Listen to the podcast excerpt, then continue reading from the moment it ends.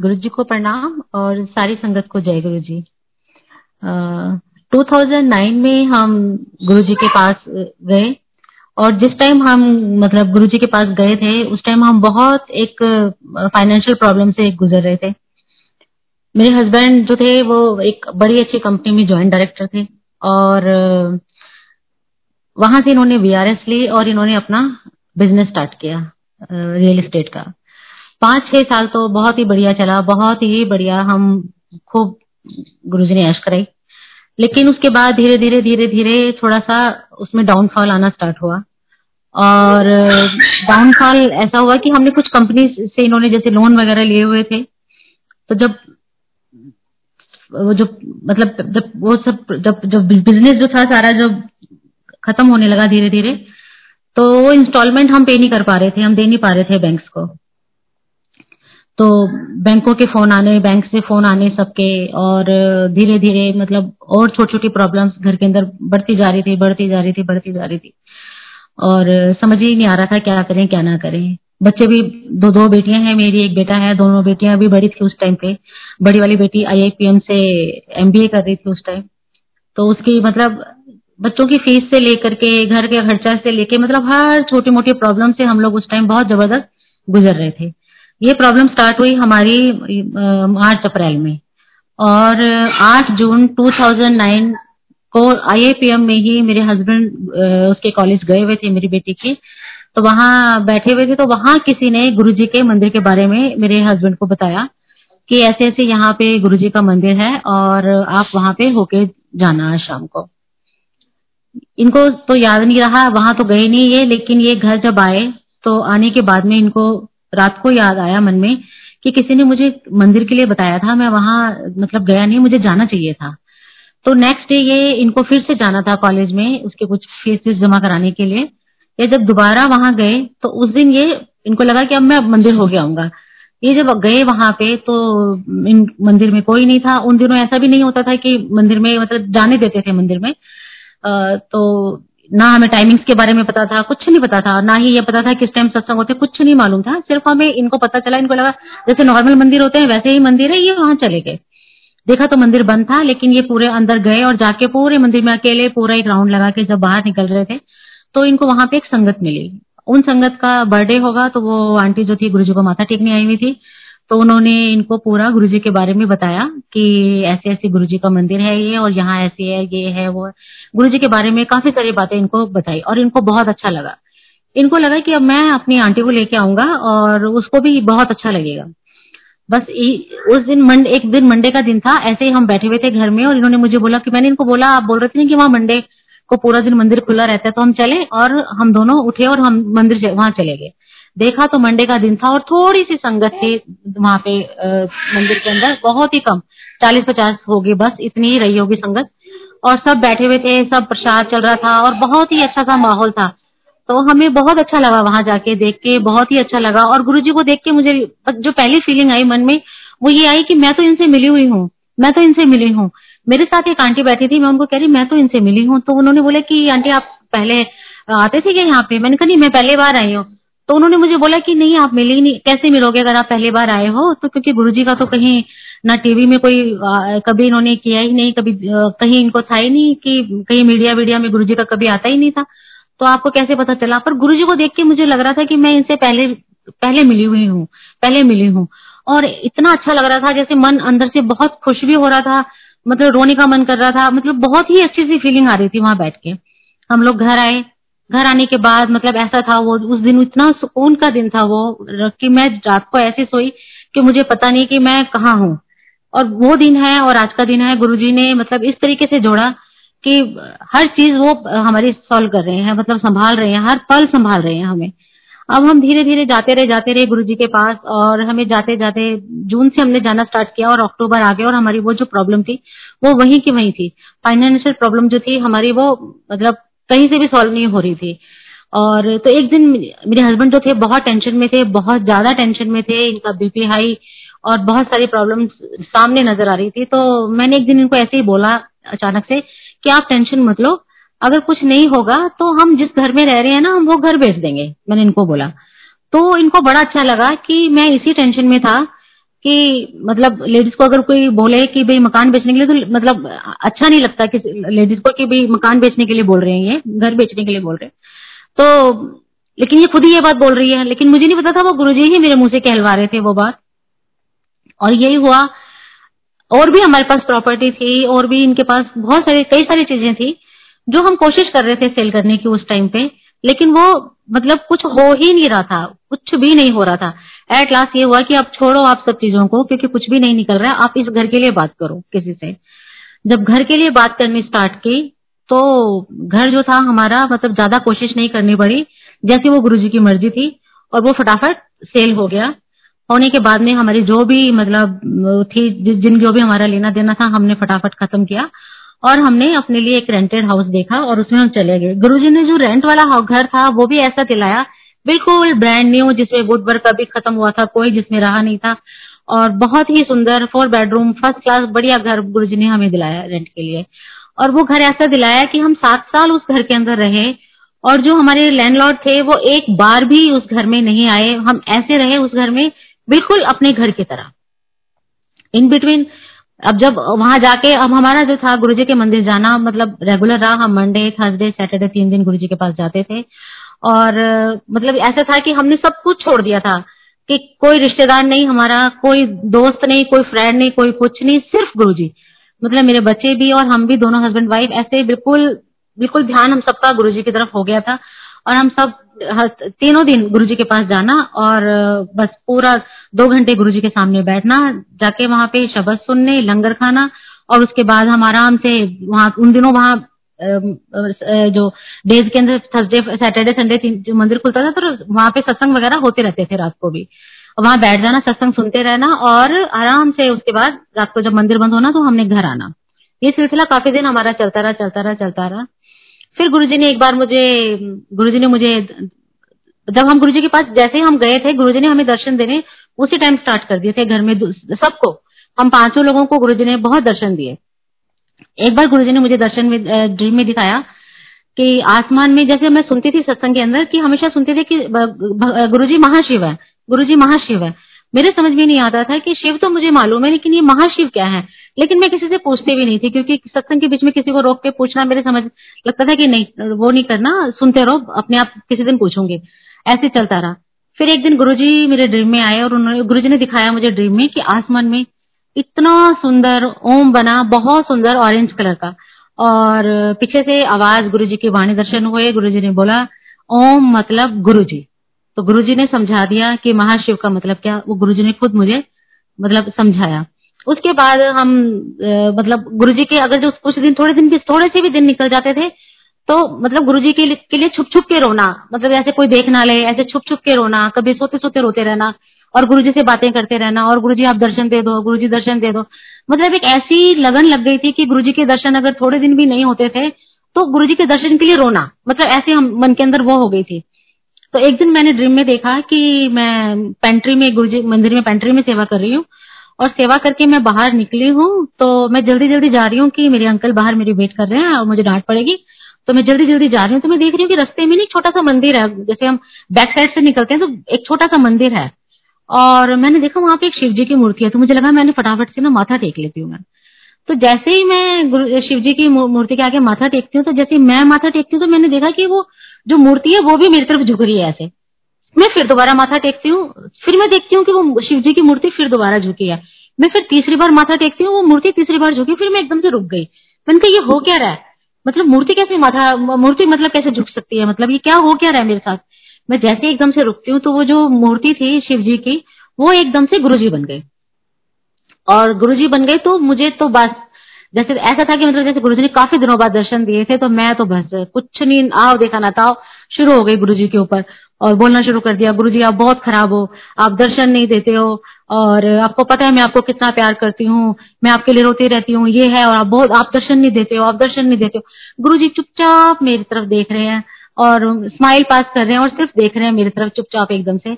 और मैं कंटिन्यूसली बस जितने मेरे दिल के अंदर वो जो भरा हुआ था ना कि बड़े दिनों बाद गुरुजी ने दर्शन दिए तो बस मैंने एक ही बात बार बार रिपीट करे जा रही थी आपको नहीं पता मैं आपको कितना प्यार करती हूँ आपको नहीं पता मैं आपको कितना प्यार करती हूँ। गुरु जी ने एक बात बोली उससे मुझे ऐसे हो गया हो, हो बस। गुरु जी मुझे कहते हैं कि मन विच रख। गुरुजी ने दोनों हाथ अपने एक के ऊपर एक रखा और गुरुजी ने बोला, जो मैं बार बार गुरुजी को बोल रही थी ना कि मैं आपको कितना प्यार करती हूँ तो गुरुजी ने अपने एक हाथ के ऊपर दूसरा हाथ रखा और ऐसे बोला, मन विच रख, मन विच रख। तो मुझे बड़ी शांति मिली मन में कि चलो गुरुजी ने मुझे एक बात बोल तो मुझे सुनते मुझे मन में बड़ी शांति मिली और जितना मेरा जो मतलब जो अंदर जो भरा हुआ था ना, वो एकदम खत्म हो गया। और मुझे लगा मैं शांत हो गई। फिर गुरुजी मुझे कहते हैं, आंटी, एक काम करेगी? मैंने कहा हाँ जी गुरुजी। तो मुझे कहते हैं, गुरुजी, तू ना सेवा कर। तो मैंने कहा अच्छा गुरु जी मैंने कहा अच्छा गुरु जी ऐसे बोला और मेरा ड्रीम वो, इतना ही ड्रीम था, वो खत्म हो गया। अब जब मैंने सुबह उठ के ये ड्रीम जब अपना शेयर किया तो लगा कि भाई ये तो गुरु जी ने सेवा के लिए बोला तो अब तो सेवा करनी पड़ेगी मंदिर में। संगत जी, ऐसा था कि उससे पहले हम लोगों को सिर्फ़ शब्द सुनना और लंगर खाना और सत्संग सुनना। मतलब सेवा की तरफ़ ध्यान ही नहीं जाता था। और मन में ऐसा लगता था कि सेवा हम सेवा थोड़ी करेंगे। ये तो पता नहीं गुरु जी की जो पुरानी संगत है ना, जो मतलब पता नहीं वो है, बहुत ही जिनके वो है, कर्म बहुत अच्छे हैं, जिनके मतलब गुरु जी ने बहुत ब्लेस किया हुआ है, वही लोग मतलब सेवा करते हैं। हमारे जैसे लोग थोड़ी सेवा करते हैं कोई। बस हम तो मतलब उसी में खुश थे कि बस हमने मंदिर में आते हैं शब्द सुनते हैं, लंगर खाते हैं और अपना सत्संग सुनते हैं और घर जाते हैं आराम से। बस मज़े कर रहे थे इसी में बहुत।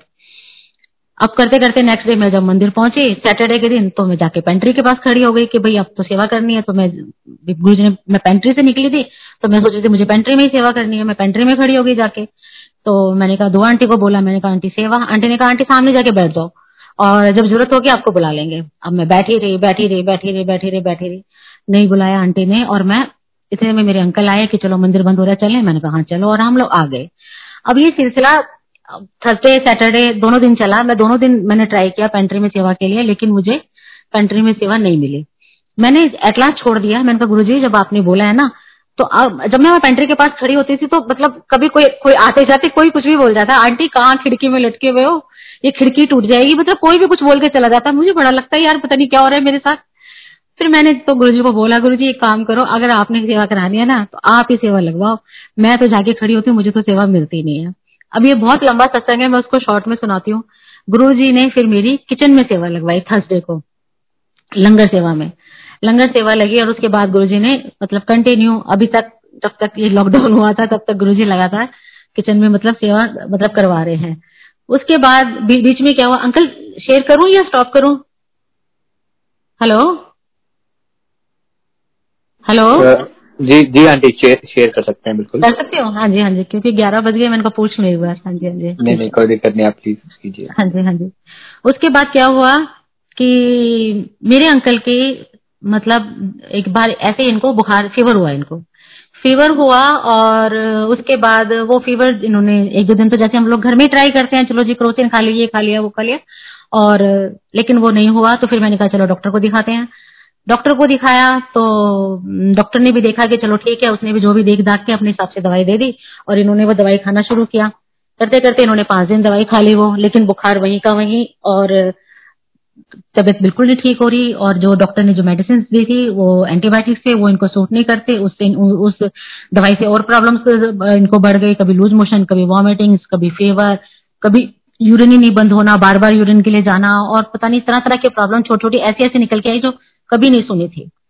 और उसके बाद दोबारा डॉक्टर के पास गए, डॉक्टर ने और एक और रिपीट कर दिया एंटीबायोटिक फिर दूसरे डॉक्टर को दिखाया, दूसरे डॉक्टर से कंसल्ट एक और लेते हैं सेकंड ओपिनियन जब लिया तो उन्होंने बोला कि उनकी भी समझ में नहीं आया, उन्होंने कहा कि जो मेडिसिन चल रही है, आप यही खाओ, नहीं ठीक होगा तो फिर देखते हैं क्या करते हैं। करते करते पंद्रह दिन निकले, बीस दिन निकले, ऐसे करते करते करते करते इनको एक डेढ़ महीना हो गया और इनकी तबीयत बहुत ज़्यादा मतलब खराब, इतनी फीवर चढ़ जाता है इनको कि पट्टियाँ रखनी पड़ती और मेडिसिन चल, चली रही थी लगातार। लेकिन गुरुजी ने मेरा मतलब सेवा मेरी नहीं, गुरुजी ने एक दिन भी रुकवाई मंदिर की, लंगर की सेवा। मतलब सुबह जब मैं उठती थी तो ये बिल्कुल ठीक होते थे थर्सडे वाले दिन, और मैं इनको बोलती थी, मैं जाऊँ मंदिर? में बोला हाँ मैं ठीक हूँ, आप जाओ। और मैं मंदिर चली जाती थी सेवा के लिए।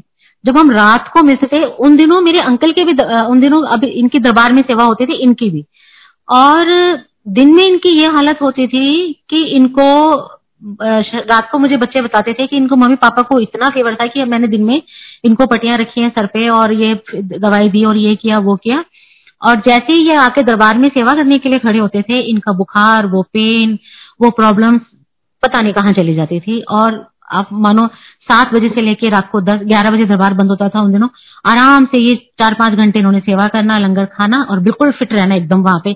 कोई इनको देख के बता ही नहीं सकता कि इनकी घर पे इतनी हालत खराब और यहाँ मंदिर में ये हाल है इनका। उसके बाद जैसे ही हम मंदिर से निकलते जैसे जैसे घर के नज़दीक आते, इनकी तबियत फिर दोबारा खराब होने शुरू हो जाती। ऐसे चलता रहा। फिर हमें लगा कि इनकी तबीयत जो है मतलब मंदिर में ठीक रहती है, यहाँ हमने क्या किया, हमने चारों पाँचों दिन मंदिर जाना स्टार्ट कर दिया। थर्सडे दिन फ्राइडे भी स्टार्ट हो गया था मंदिर। Thursday Friday Saturday Sunday Monday पाँचों दिन हमने मंदिर जाना और वहीं से हमने बैठे रहना, लंगर खाना और कोशिश करना देर से देर से लास्ट में हम मंदिर से निकले ताकि इनको तबीयत ठीक रहे इनकी। अब ये सिलसिला चलता रहा चलता रहा। एक दिन फ्राइडे नाइट थी। हम लोग तो एक दिन गुरुजी मेरी छोटी वाली बेटी के ड्रीम में आए। और आके गुरुजी ने बोला कि मैं तेरे पे ओनू ले जा रहे। हैं तो इसने एकदम से बोला गुरुजी को कि गुरुजी जैसे आपकी मर्ज़ी। गुरुजी ने ये बोला इसने ये बोला। इस, अब इसने बोल तो दिया गुरुजी को उसके बाद ये उठ गई बैठ गई और इसको मतलब घबराहट हुई बड़ा रोई जो भी था इसके पास लेकिन ये उठ के मेरे पास नहीं आई। उसी नाइट को गुरुजी ने मुझे ड्रीम दिखाया। मैंने भी ड्रीम उसी सेम नाइट मैंने भी ड्रीम देखा कि एक पूरा, एक मंदिर है पुराना सा शिव जी का और एक शिवलिंग है। शिवलिंग के पास एक त्रिशूल है और त्रिशूल जंग लगा हुआ त्रिशूल है। बहुत ही पुराना सा है और उसके पास गुरुजी खड़े हुए हैं व्हाइट चोले में और गुरुजी के ठीक पास मेरे अंकल खड़े हैं। और थोड़ी दूरी पे मैं खड़ी हूँ और मैं देख रही हूँ एक विडो लेडी है। उसके साथ पता नहीं लोग क्या कुछ कुछ होता होगा, मुझे नहीं पता। वो सब कुछ कर रहे थे उसके साथ मतलब वो आंटी रो रही हैं और पता है कि उनके हस्बैंड की डेथ हो गई और उनके साथ पता नहीं क्या क्या चल रहा था ऐसे करके। सडनली मैं देख रही हूँ कि वो, उसको तो सबने छोड़ दिया और वो सब लोग ना मेरे साथ करने लगे वो सब। तो मैं ऐसे हो गई कि भाई मुझे तो अंकल सामने खड़े हुए नज़र आ रहे हैं ये क्या हो रहा है मेरे साथ ये? अंकल गुरु जी के साथ खड़े हैं सामने। तो मैं बड़ी परेशान हो गई एकदम से। मैं वहीं से गुरुजी को बोल रही हूँ कि गुरुजी, ये क्या हो रहा है? एकदम से मैंने ऐसे गुरुजी को बोला, मैं गुरुजी, ये क्या हो रहा है मेरे साथ? तो गुरुजी ने वहीं से खड़े खड़े गा के मुझे बोल रहे हैं, गुरुजी कि तूने लोटा क्यों नहीं ब्लेस कराया? जो ये वाली बात है, गुरुजी ने गा के बोली, गाने की तरह गाया उन्होंने ये बात। और उसके बाद, गुरुजी गुरुजी अंकल जा रहे हैं मतलब ये गुरुजी भी चले गए और गुरुजी के साथ साथ अंकल भी जा रहे हैं, ऐसे करके मैंने ड्रीम में देखा। जब हम सुबह उठे तो मेरी बेटी आई तो मम्मी उसने आके देखा कि सब ठीक है, पापा भी ठीक है, मम्मी भी ठीक है, सब ठीक है। तो उसने हिम्मत करके मुझे बोला कि मम्मी रात को ड्रीम में पापा गुरुजी आए थे और गुरुजी ने ऐसे ऐसे बोला। मैं कहा नहीं सोनू गुरुजी ने मुझे उसका पूरा मतलब गुरुजी ने मुझे उसका बता दिया कि हमें क्या करना है। मतलब पापा ने ये गुरुजी ने ये तो बता दिया तुझे कि पाप, गुरुजी पापा की लाइफ नहीं है लेकिन गुरुजी ने मुझे उसका उपाय भी बता दिया हमें आज पापा के लिए लोटा ब्लेस कराना है। हम नेक्स्ट डे सैटरडे था हमने गुरुजी से उन दिनों ये चल रहा था गुरुजी के बर्थडे की तैयारियाँ चल रही थी दरबार रंगोली में लगा हुआ था। और हमने लोटा लेके हम लोग गए और वहीं रंगोली में हमने लोटा ब्लेस कराया और लेके हम आए। और जैसे ही मैं लोटा लेके घर में घुसी, मुझे इतना विश्वास था गुरुजी के ऊपर, मैंने सारी मेडिसिन जितनी थी ना उठा के मैंने डस्टबिन में डाली। मैंने कहा, पहले इनको फेंको, कुछ नहीं हो रहा है, इनसे पहले मैंने कहा, इनको फेंको। और इन्होंने लोटे का वो जो जल था वो पीना स्टार्ट किया। और उसके बाद इनकी तबीयत मतलब कैसे मतलब वो ठीक हुई, समझ में नहीं आया वो कहाँ, वो बुखार गया। और कहा सब कुछ कैसे हुआ, कैसे नहीं हुआ। अब वही वाली बात है कि हम कहते हैं, हम हमेशा गुरुजी से, गुरुजी ने जैसे बोला है कि मान मनो मंगो नहीं। हमें नहीं पता होता कि हमारे लिए क्या अच्छा है और हमें पहले किस चीज़ की ज़रूरत है। और जो ये टाइम था, जो मैं ये बता रही हूँ, जो टाइम जो मैंने बताया आपको कि उस टाइम मेरे हस्बैंड की लाइफ नहीं थी और हमें पता ही नहीं था, उन दिनों सिर्फ़ मैंने एक ही रट लगाई हुई थी कि गुरुजी, मेरी दोनों बेटियाँ बड़ी हो रही थी और मैं, मैंने सिर्फ़ एक ही रट लगाई हुई थी, गुरुजी मेरी बेटी की शादी करा दो, बेटी की शादी करा दो, बेटी की शादी करा दो। यहाँ तक कि लड़का भी मिल गया था और हमें उसके बाद भी हमें चार साल वेट करनी पड़ी उसके शादी की। किस बात के लिए? क्योंकि लड़के की बहन थी, उसकी शादी पहले करनी थी उन्होंने उसके बाद और उसको उसकी बहन के लिए रिश्ता नहीं मिल रहा था। मतलब एक ऐसी चेन बनी हुई थी कि हम चाह के भी लड़का हमारे सामने था और हम शादी नहीं कर पा रहे थे। और गुरुजी ने शादी वहीं करानी थी, गुरुजी ने पूरा दिखा दिया था, बता दिया था कि शादी वहीं होनी है। अब ये सब चलता रहा। इन बिटवीन गुरुजी ने, देखो हिंट भी दिया मुझे, गुरुजी मेरे ड्रीम में आए। और गुरुजी हमारी बालकनी में बैठे हुए हैं, और मैं जाके गुरुजी को बोल रही हूँ, गुरुजी, जैसे, गुरुजी जब भी मुझे ड्रीम दिखाते हैं, गुरुजी इस तरीके से दिखाते हैं, जैसे गुरुजी हमारे घर में, हमारे साथ ही रहते हैं। तो मैं गुरुजी के पास जाती हूँ गुरुजी को बोलती हूँ, गुरुजी, मैं चाय बना लाऊं आपके लिए थोड़ी सी? तो गुरुजी बोलते हैं हाँ थोड़ी सी बना ला, गुरुजी ने बोला। मैंने कहा, ठीक है। तो मैं गुरुजी के लिए चाय बनाने जा रही हूँ। साथ में अपनी बड़ी वाली बेटी को बोलती हुई जा रही हूँ, अब गुरुजी बाहर से उठ के आएँगे तो रूम में आएँगे बैठेंगे तो रूम गुरुजी का सेट कर दो। बेडशीट चेंज कर दो गुरुजी की और गुरुजी का रूम बिल्कुल सेट कर दो, मैं बोल रही हूँ। और मैं चाय बनाने किचन में चले जाती हूँ। जैसे ही मैं चाय बना के लाती हूँ, मैं देखती हूँ गुरुजी ऑलरेडी रूम में आ गए हैं। गुरुजी रूम में बैठे हुए हैं। गुरुजी के सामने हम तीनों बैठे हुए हैं, मेरी दोनों बेटियाँ और मैं। हम तीनों गुरुजी के सामने ऐसे बैठे हुए हैं। और गुरुजी मुझे ऐसे उंगली दिखा दिखा के बोल रहे हैं इस तरीके से कि पहले मैं लाइफ देता हूँ फिर मैं हेल्थ देता हूँ, फिर मैं वेल्थ देता हूँ। गुरुजी ने पूरी इंडेक्स फिंगर को ऐसे दिखा दिखा के मुझे, उन्होंने बोला, गुरुजी मुझे बता रहे थे, गुरुजी मुझे समझा रहे थे कि तू जो बोल रही है बार बार कि बेटी की शादी करा दो, बेटी की शादी करा दो, मुझे पता है कि तुझे पहले क्या देना है, क्या नहीं देना। अगर अंकल को कुछ हो जाता, कैसे शादियाँ होती, कैसे क्या होता अब सोचो सोचो सोचो जरा। वही वाली बात है, जैसे अभी आंटी ने बोला कि हमें तो सिर्फ़ दीवार तक का नज़र आता है, दीवार के पीछे का नज़र नहीं आता। आगे हमारी लाइफ में क्या होने वाला है, हमें कुछ नहीं पता। वही वाला हिसाब था। और मैं रट लगाए हुए थे कि शादी करा दो, शादी करा दो। और वहाँ प्रॉब्लम थी ये कि अंकल की लाइफ ही नहीं थी। तो गुरुजी ने पहले अंकल की लाइफ ब्लेस की, फिर उसके बाद मेरी बेटियों की बेटी की शादी कराई। ना सिर्फ़ एक बेटी की शादी कराई गुरुजी ने, नौ महीने के अंदर अंदर। दोनों बेटियों की शादियाँ कराई गुरुजी ने। दो मतलब नौ महीने के अंदर। उसके बाद अभी रिसेंटली गुरुजी ने मुझे फिर ड्रीम में दिखाया। कि गुरुजी और मेरे अंकल दोनों ऐसे बैठे हुए हैं ज़मीन पे। गुरुजी ने रेड चूल्हा पहना हुआ उनके साथ प्रकाश अंकल बैठे हुए हैं। और मैं खड़ी हूँ गुरुजी के सामने। मेरे साथ मेरी दो बेटी, मेरा बेटा और मेरा दामाद, हम चारों लाइन में खड़े हैं। और गुरुजी मुझे कहते हैं कि, ला, मुझे दे तेरा मंगलसूत्र, मैं पहन लेता हूँ। गुरुजी ने मुझे बोला। तो मैं बोल रही हूँ गुरु आप मेरा मंगलसूत्र पहन लोगे? मैंने गुरु को बोला। गुरु कहते हैं हाँ ला, मुझे दे। तो मैंने कहा, ये लो। मैंने ऐसे अपने गले में से मंगलसूत्र निकाला और यूँ गुरुजी के हाथ में पकड़ा दिया। जैसे ही मैंने गुरुजी को मंगलसूत्र पकड़ाया, गुरुजी ने मेरे सामने ही अपने गले में ऐसे पहन लिया। और मैं गुरुजी को कह रही हूँ, उस टाइम पे हो हो, मैं ऐसे पागल हो गई मतलब ड्रीम के अंदर ही, कि गुरुजी ने मेरा गुरुजी मंगलसूत्र गुरुजी मंगलसूत्र पहन लेंगे। आ, कितनी मतलब कमाल की बात है ये कि कमाल हो गया। तो मैं गुरुजी को उसी टाइम मैं कह रही हूँ गुरुजी को कि गुरुजी आपका लाख लाख शुक्राना गुरुजी आपका लाख लाख शुक्राना मैं ऐसे बोल रही हूँ। और गुरुजी के फेस पे ऐसी स्माइल है गुरुजी इतना शर्मा रहे हैं ऐसे ब्रश कर ऐसे गर्दन के नीचे ऐसे अपने जो फेस है अपना ऐसे ऐसे छुपा रहे हैं। और ऐसे ऐसे कर रहे हैं, जैसे तो पता नहीं, उनको ऐसे लग रहा है मतलब ऐसी फेस था गुरु जी का, जैसे एक छोटे बच्चे की तरह, जैसे उनको कुछ तारीफ़ कर दो बच्चे की तो बच्चे नहीं शर्मा जाते। ऐसे गुरु जी को जब मैंने शुक्राना किया तो गुरु जी इतने खुश हुए, इतने खुश हुए कि मैं क्या बताऊँ, बहुत ज़्यादा खुश हुए गुरु जी उसके बाद एक बार गुरु जी ने मुझे ड्रीम में दिखाया कि मेरे घर में सत्संग हो रहा है। सत्संग हो रहा है, मेरे घर में हम तैयारियाँ कर रहे हैं सत्संग की, इतने में बैल बजती है घर की और हम दरवाज़ा खोलते हैं। दरवाज़ा खोला तो मैं देख रही हूँ कि एक अंकल हैं। उनकी गोदी में छह गुरुजी हैं। छोटे छोटे गुरुजी लगा लो आप। मतलब मान के चलो साढ़े डेढ़ साल के बच्चे जितने फेस तो गुरुजी का और उनकी पूरी बॉडी जैसे साढ़े डेढ़ साल के बच्चे की। और उन्होंने पहना हुआ है व्हाइट कलर का कुर्ता पजामा। अब वो जो थे वो छह गुरुजी मुझे पकड़ा के और वो चले गए अंकल। तो मैं तो अब छह अब दो, दो आप एक बारी में आप दो ही बच्चे संभाल सकती हो ना गोद में? तो दो मेरी गोद में है दो बड़ी वाली बेटी की गोदी में है दो छोटी वाली बेटी की गोद में है। तो हम तो पागल हो गए छह गुरुजी देख के कि वाह, छह गुरुजी। आ गए हमारे घर में। तो मैं देख रही हूँ कि वहीं पे हमारे सत्संग में ना एक लेडी आई हुई है। और उस उस लेडी के पास मुझे पता है कि बच्चा नहीं है। मतलब बच्चा नहीं है उसके पास ना, जैसे उसके बच्चे हुए ही नहीं अभी तक। तो मैं ना ऐसे बोलती हूँ, अपने बड़ी वाले बेटे को एक काम करते हैं। हमारे पास तो छह गुरुजी हैं, एक गुरुजी ना हम इसको दे देते हैं। तो मतलब ऐसे करके। तो मैंने वो जो एक बच्चा था, जो मतलब जो एक गुरुजी थे, वो मैंने उस आंटी को दे दिया। और गुरुजी मतलब ऐसे बिल्कुल सर पे बाल नहीं, बिल्कुल गंजे जैसे फेस है गुरुजी का, वही गुरुजी। और नीचे बॉडी कर दो छोटे बच्चे की और कुर्ता पजामा पहना दो।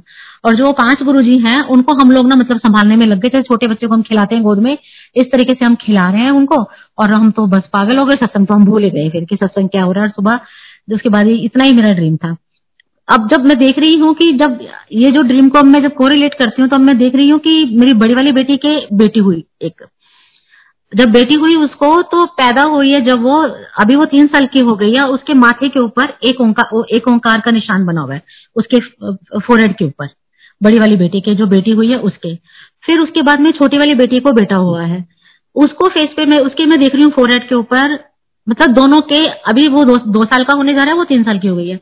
उसके भी माथे के ऊपर इतना बड़ा तिलक है कि उसके फेस के ऊपर वो रेड कलर का अलग से चमकता है मतलब एकदम चमकता है उसके फेस के ऊपर रेड एकदम अलग, ऐसे उठा हुआ है फोरहेड और लाल रंग का है, इस तरीके से। तो अब मुझे समझ में आ रहा है कि वो जो गुरुजी, जो बच्चे भेज रहे हैं मेरे यहाँ, जो गुरुजी ने मुझे दिखाया था तो वो गुरुजी, वो जो बच्चों को बच्चे जो ब्लेस कर रहे हैं तो गुरुजी अपनी मैं तो यही बोलती हूँ कि गुरुजी अपनी स्टैंप लगा के भेज रहे हैं कि ये, मैं इनको, ये आ रहे हैं मतलब गुरुजी इनको भेज रहे हैं, अपनी सोल जो ब्लेस सोल है गुरुजी, वो हमारे घर भेज रहे हैं।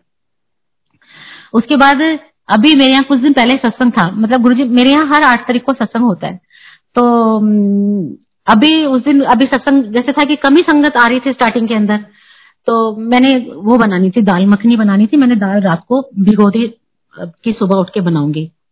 भिगो के मैं सो गई। मेरी सिस्टर भी आई हुई थी तो हम दोनों ने दाल भिगोई तो करके मन में मैं ऐसे भिगोते समय सोच रही हूँ कि इसी का ही ना बस हो जाएगी और ये इतनी इसी कुकर भर जाएगा और आराम से हो जाएगी। ऐसे करके मन में सोच के मैंने वो दाल भिगो दी और मैं सो गई।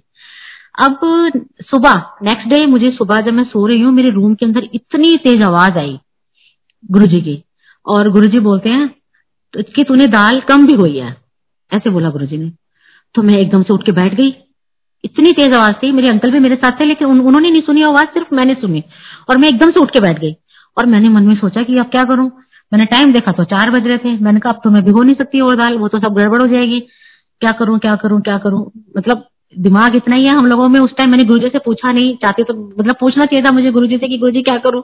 लेकिन मैंने कुछ नहीं पूछा गुरुजी से और मैंने मन में सोचा कोई नहीं, कम पड़ेगी ना दाल तो कोई बात नहीं, मंदिर में भी तो गुरुजी इतने इतने दाल बनवा देते हैं मिनटों में तो यहाँ तो इतने से दाल मूंग मसूर की दाल बनाने में कितने दिन फटाफट बना लूँगी मैं। ऐसे सोच के अपनी पूरी प्लानिंग करके और मैं दोबारा सो गई।